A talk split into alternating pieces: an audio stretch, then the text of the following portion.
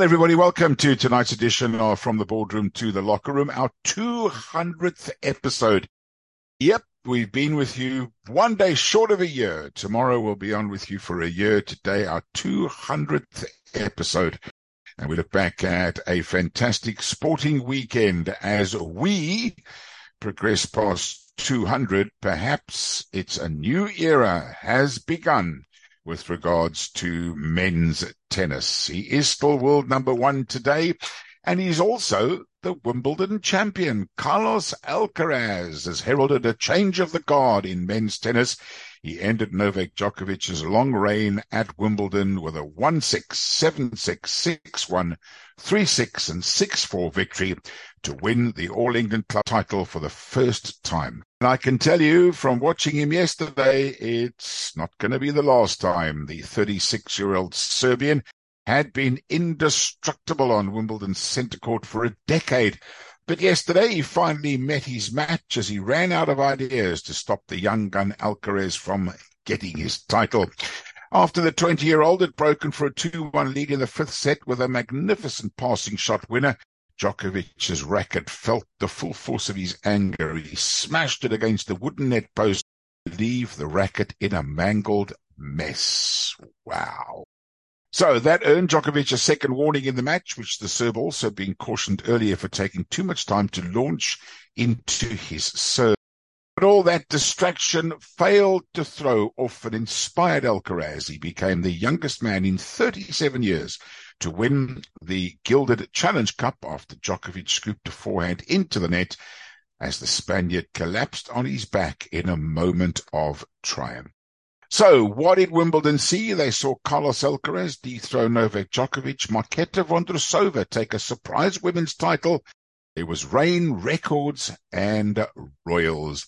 Heavy rain brought havoc to the schedule on the second day after just an hour's play on the outside court. sixty-nine of the planned seventy-seven matches were unable to be completed. Novak Djokovic helped dry Wimbledon centre court with his towel on the first day, appealing to fans to blow on the court during a lengthy delay. Then there were climate activists. They interrupted matches on the third day. They scattered orange confetti and jigsaw pieces on court eighteen. Two men and a woman, all wearing T-shirts with Just Stop Oil printed on them, were arrested on suspicion of aggravated trespassing and criminal damage. One fan even shouted, "Get off the court," as spectators booed and jeered them. Ukrainian Lesia Tsurenko reached the fourth round after triumphing in the longest-ever tiebreak in a Grand Slam women's singles match. The tiebreak decider stretched to thirty-eight points. The thirty-four-year-old defeated Anna Bogdan of Romania four six, six three, seven six, twenty eighteen to make it to the last sixteen. Zarenka took victory on a seventh match point after saving five match points herself in a three-hour, forty-minute epic on court fourteen. Let's not forget about Andy Murray. He didn't know if he'll be back at Wimbledon next year after a heartbreaking second-round loss to world number five Stefanos Tsitsipas. Two-time champion went down seven six, six seven, four six, seven six, six four for a grueling four-hour and forty-minute matchup, which took over two days. The defeat meant the thirty-six-year-old Murray has not made the second week of a Grand Slam since reaching the quarterfinals at Wimbledon way back in twenty seventeen. Alejandro Davidovich Fukina insisted he had no regrets after his decision to serve underarm when just two points from a place in the last sixteen spectacularly backfired. The Spaniard opted for the unorthodox tactic at eight all in the fifth set tiebreaker against the six-seed Holger Rune for losing in five sets. Davidovich Fukina also squandered two match points, said it was just another serve. He doesn't regret anything. Victoria Azarenka blasted the Wimbledon crowd as unfair and drunk after she was booed off centre court following her defeat to Elena Svitolina in a politically charged clash.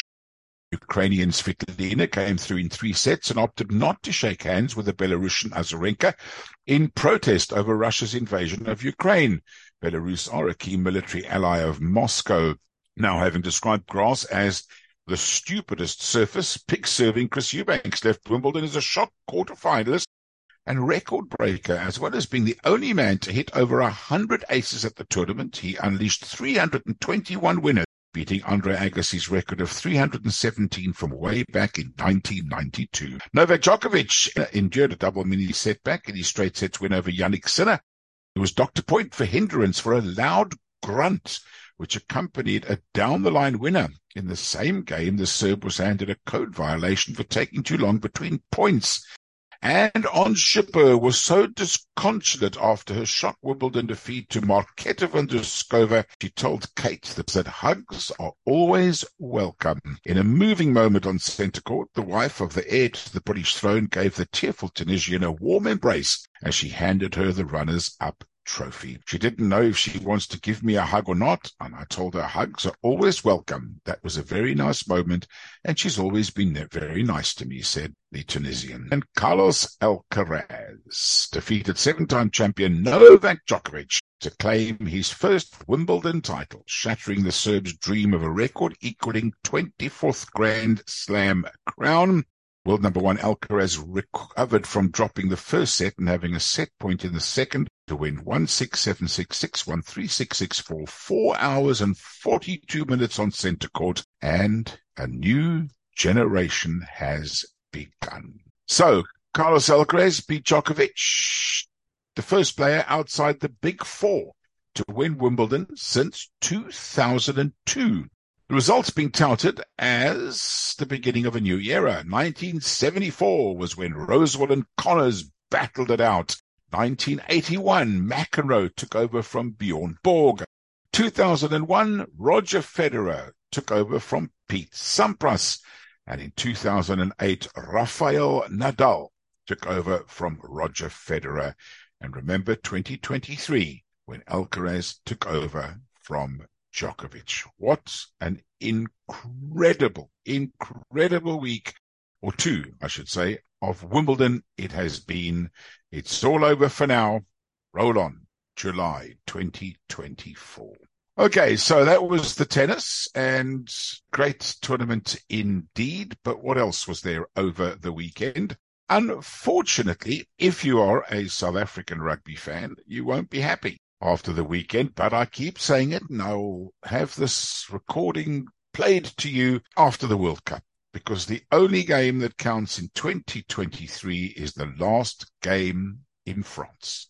South Africa need to win that last game in France. That will be the cherry on the top of a season that doesn't make any difference with regards to the results. And that's not me just saying that because the Boks lost at the weekend. It is the most important game in the next four years is the one at the end of the Paris Rugby World Cup. So no one makes or breaks a team, I guess, but you could see that the Springbok management are missing both Siya Kolisi and Handré Pollard. Both, obviously, we are hoping, South Africans that is, that they are back in the team for the Rugby World Cup. There's no indication that either won't be ready in time, and those with longer memories will recall how Kolisi came through an injury in twenty nineteen, just before the tournament, that uh, led the team to eventual glory. A lot will be written about the nightmare first twenty minutes when, in Stephen Kitsoff's words, the Boks were chasing ghosts, and the way a number of players looked underdone without action for a few months, but the calming force of Kolisi's leadership and the impact he has in the Bok game plan, in the tram lines and off the ball, were aspects the Boks tried to cover but never really got right. The same goes for the calming stewardship that Pollard normally brings at number ten. While it's understandable the Boks need to look to cover their bases in case they get an injury. So what about the game itself? Well, I can tell you right now that I think the selection policy that the South African management put in place perhaps showed up a little bit, the inadequacies. But if you think about it, and I mentioned this on Friday, uh, the three loose forwards would not have been in the starting lineup if we were playing a World Cup game or a big World Cup game. Um, you most probably would have had Peter Steff de Toi, Siya Kolisi, if he's fit, and Dwayne Van Buren as your three. Most definitely those three. And when Peter Steff de Toi came on in the second half, he made a huge difference. Not one hundred percent certain about the Damian Willems situation and why he was chosen at fly half ahead of Mani Libok, who'd had such a brilliant game in uh, Pretoria a week before. However, you cannot ever write off the All Blacks. They ran the ball brilliantly. As I say earlier, Kitchoff mentioned that it felt like they were chasing ghosts for twenty minutes. Eventually, they got a huge wake-up call did the South Africans. They do play one more game in the Rugby Championship against Argentina in Johannesburg at the end of the month. New Zealand have a four-point lead going into the final match against struggling Australia. The clash of the second-place Springboks and the Pumas will decide who comes second. According to Jacques Nienaber, defensively we were bad. They missed six or seven tackles in the first five minutes.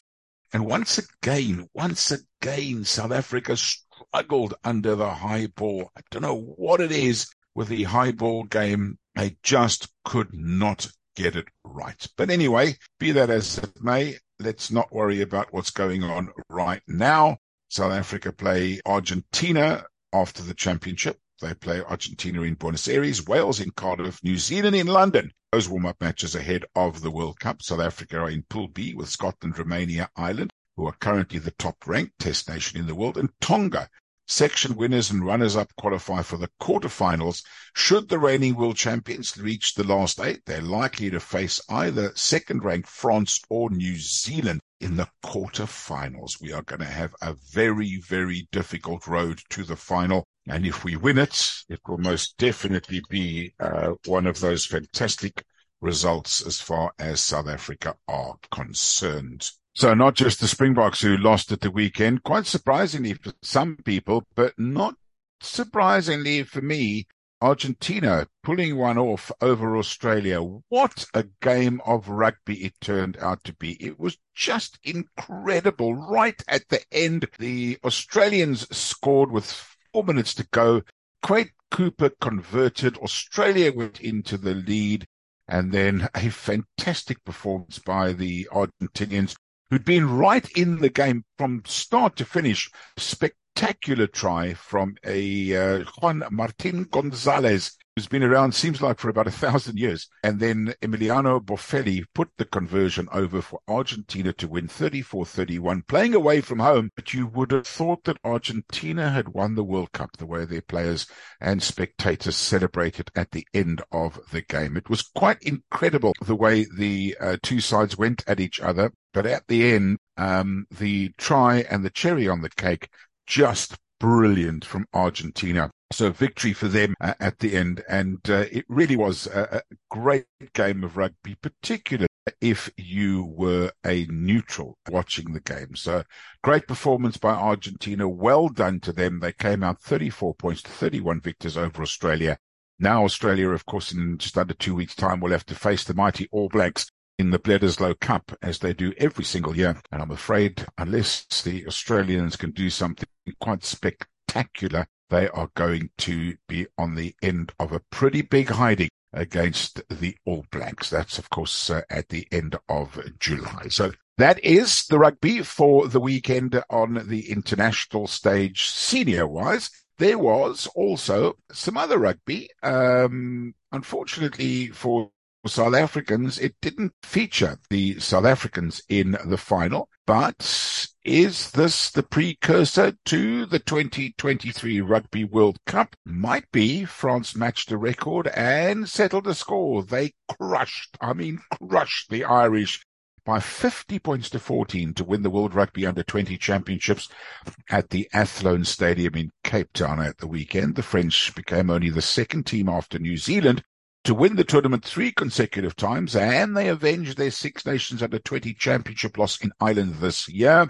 They lost in Cork, cost France the European title. They are now world champions after outscoring the brave but outclassed Ireland by seven tries to two. Ireland did lead twice in the opening half before France took a seventeen fourteen half-time advantage after their prop Lino Julien scored, and they never looked back from there. So tremendous performance by them. And junior Springbok head coach Bafana Nhleko praised his under twenty squad when they outplayed England to win the bronze final of the twenty twenty-three Rugby World Cup. A twenty-two fifteen win earned them the third place on the podium and gave the squad some reward for their efforts Uh, during the tournament. So great result from them, and what a wonderful tournament, well supported, and the youngsters, some of them not so young, but had already looked like they're uh, six foot nine and weighing three hundred pounds, but some really big lads in the uh, under twenty World Cup, and a couple of names I'm sure that we will see soon in the international scene. So what about golf? Well, the weekend was dominated on both uh, the P G A Tour and uh, the D P World Tour. But the Golden State Warriors star Stephen Curry rolled a long eagle putt on the final hole to win the American Century Championship. The Curry wound up two points ahead of former tennis player Marty Fish in the celebrity golf event at Edgewood Tahoe Resort in the tournament's modified Stableford scoring system. Curry shot a twenty-five on Sunday for a three-round total of seventy-five. He was against Fish, who won the event in twenty twenty. What about the uh, other golf, the U S P G A Tour? Well, Sweden's the Norman, that's uh, the uh, Vincent Norman, won a playoff over England's Nathan Kimsey with a par on the first extra hole to capture the U S P G A Tour Barbasol Championship. The twenty-five-year-old from Stockholm sunk a clutch seven-foot bogey putt on the eighteenth in regulation to force a playoff, and then pitched from the rough to two feet in the playoff and made par for victory. Of course, uh, these uh, golf tournaments all leading up to the Open. Now, Rory McIlroy birdied the last two holes in blustery conditions and won by a stroke at the Scottish Open in North Berwick in Scotland. Two under par sixty-six marked his fourth straight round in the sixties at the final tune-up for the Open Championship at Royal Liverpool Golf Club. McIlroy of Northern Ireland kept an up-and-down round of six birdies and four bogeys, with birdies at the par three seventeenth and par four eighteenth to finish at fifteen under two sixty-five. Scotland's Robert McIntyre carded a sixty-four to get to fourteen under, including a closing birdie that momentarily gave him the lead at the Renaissance Club. But then Mac- McIlroy sunk a four-foot birdie putt to move into a tie at the seventeenth and smashed a two-iron into the wind within ten feet to set up the winning birdie putt. So uh, this week, of course, uh, the Open Championship, that's the British Open, it's all to play for. one hundred fifty-first Open returns to Hoylake, and the excitement is rising as the countdown nears. The first tee shots on Thursday, with a claret jug being given out on the twenty-third of July, Sunday at Hoylake. This year, the winner will collect a record three million dollars in prize money. It's the highest amount in the tournament's history, an eighteen percent increase from last year. Now, Royal Liverpool was the inaugural men's amateur championship host in eighteen eighty-five. It played host to the first ever international match between Scotland and England in nineteen oh two, and hosted the first home international match between Great Britain and Ireland and the United States in nineteen twenty-one, an event which eventually became the Walker Cup. In fact, it's Royal Liverpool Golf Club's contribution to the amateur game that has set it apart from all other golf clubs in England. Although at the end of the nineteenth century, it was the Royal and Ancient Golf Club of Saint Andrews that took on the role of the governing body in golf as the game developed, it was at Royal Liverpool that the rules of amateur status were laid down. So, the defending champion is Cameron Smith. He will return as the champion, gold medal winner, as they call it, after last year's one-shot victory at Saint Andrews. There are the contenders, some that come to mind: Scotty Scheffler, Jon Rahm, and, of course, Rory McIlroy. He looks to end his nine-year major drought at the venue where he won the Open when it was last held in Hoylake back in twenty fourteen. And he's certainly on form. As you will remember, of course, he just won in Scotland. Now, Ernie Els, remember him? He once again leads ten South Africans. That include amateur golfer Christo Lomprecht, making his debut after winning the one hundred twenty-eighth Amateur Championship at Hillside last week. The twenty-two-year-old says it's amazing to get into the... And of course, Ernie, well, he's there as well. And unfortunately, there'll be no Sergio Garcia. His quest to play in his twenty-fifth straight Open Championship came to an end when he failed to qualify for the season's fourth major. What a pity we won't be seeing Sergio Garcia. We look forward to a fantastic golf tournament. We will be bringing you updates and a preview of the weekend action on Friday as well. Now, motorsports, and uh, if you are interested in Formula E, the Avalanche Andretti, Jake Dennis, took a big step towards becoming Britain's first Formula E world champion yesterday by winning the second of two races in Rome to lead the electric series into the finale in London. The last two races will be at London's X L Centre on the twenty-ninth and thirtieth of this month. Dennis now twenty-four points clear of Envision Racing New Zealander Nick Cassidy. The points difference means Dennis, who's also the fastest lap yesterday, could clinch the title with a race to spare. I'm sure if you um, are that interested in the Formula E, they look fantastic, but they just don't make the same noise as a Formula One car. So it is a little bit uh, disturbing, if you like, uh, with regards to the performance of the cars. But it will, of course, be all action come the end of the season. Now, the Toprak Razgatoglu show continues. The Turkish rider did the double in Sunday's Imola Super Pole, as was the case in the last two races. He was overtaken at turn one by Alvaro Bautista and Andrea Locatelli, but the Turkish rider regained his lead into the next turn after Bautista lost the front end. His A bit of motorsport that took place over the weekend, and uh, if you are a friend of the biking world, there you go. That was what happened. Now, Mercedes are taking a closer look at the upgrades on the McLarens, looking for a clue. The Formula One team made such a leap in lap time. Technical director of Mercedes, James Allison, says that the McLaren team that finished second and fourth in last Sunday's Grand Prix with Norris and Oscar Piastri, while seven-time world champion Lewis Hamilton was third, Mercedes' George Russell fifth. Norris's podium was with the Mercedes-powered team's first of the season. So a Mercedes-powered car beating the factory Mercedes car, I can understand why they are wanting to have a look at uh, what actually has been done to the car. And then, of course, the other big news ahead of this weekend's uh, Formula One race is Daniel Ricciardo's return to Formula One. The announcement that the thirty-four-year-old replaced the Nick de Vries should have rung alarm bells for Sergio Perez, whose contract alongside Max Verstappen runs till the end of next year, but there's no grace if you're not performing. Goodbye. Now, AlphaTauri, who will have new bosses and a different name next year, can benefit from the experience of the eight-time race winner, although how long Ricciardo is prepared to be an also-ran remains to be seen, but I guess he'll be delighted to get back into the driver's seat ahead of the action this weekend. It should be an absolute cracker, an absolute cracker, as the teams continue to upgrade their cars. Hungaroring in Budapest is where the race will take place. It's about twenty-five, thirty kilometers outside of Budapest. And then, of course, it's uh, three races in a row. They go from Hungaroring in Budapest to the Circuit de Spa-Francorchamps at Spa-Francorchamps in Belgium. The MotoGPs will then go the following week uh, to the British Grand Prix. And then, of course, the uh, Dutch Grand Prix follows that at the end of uh, August before the Austrian Grand Prix MotoGP and then the Formula One Grand Prix in the Netherlands. So a lot of motorsport to still come. That is tonight's edition of From the Boardroom to the Locker Room. We've looked back at most of the major sporting activities. The big one, of course, Wimbledon. Well done to Carlos Alcaraz for taking away that title that belonged long to Novak Djokovic.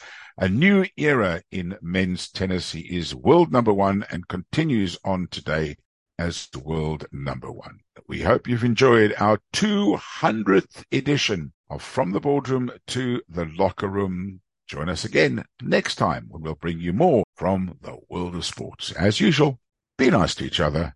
Until next time, bye for now.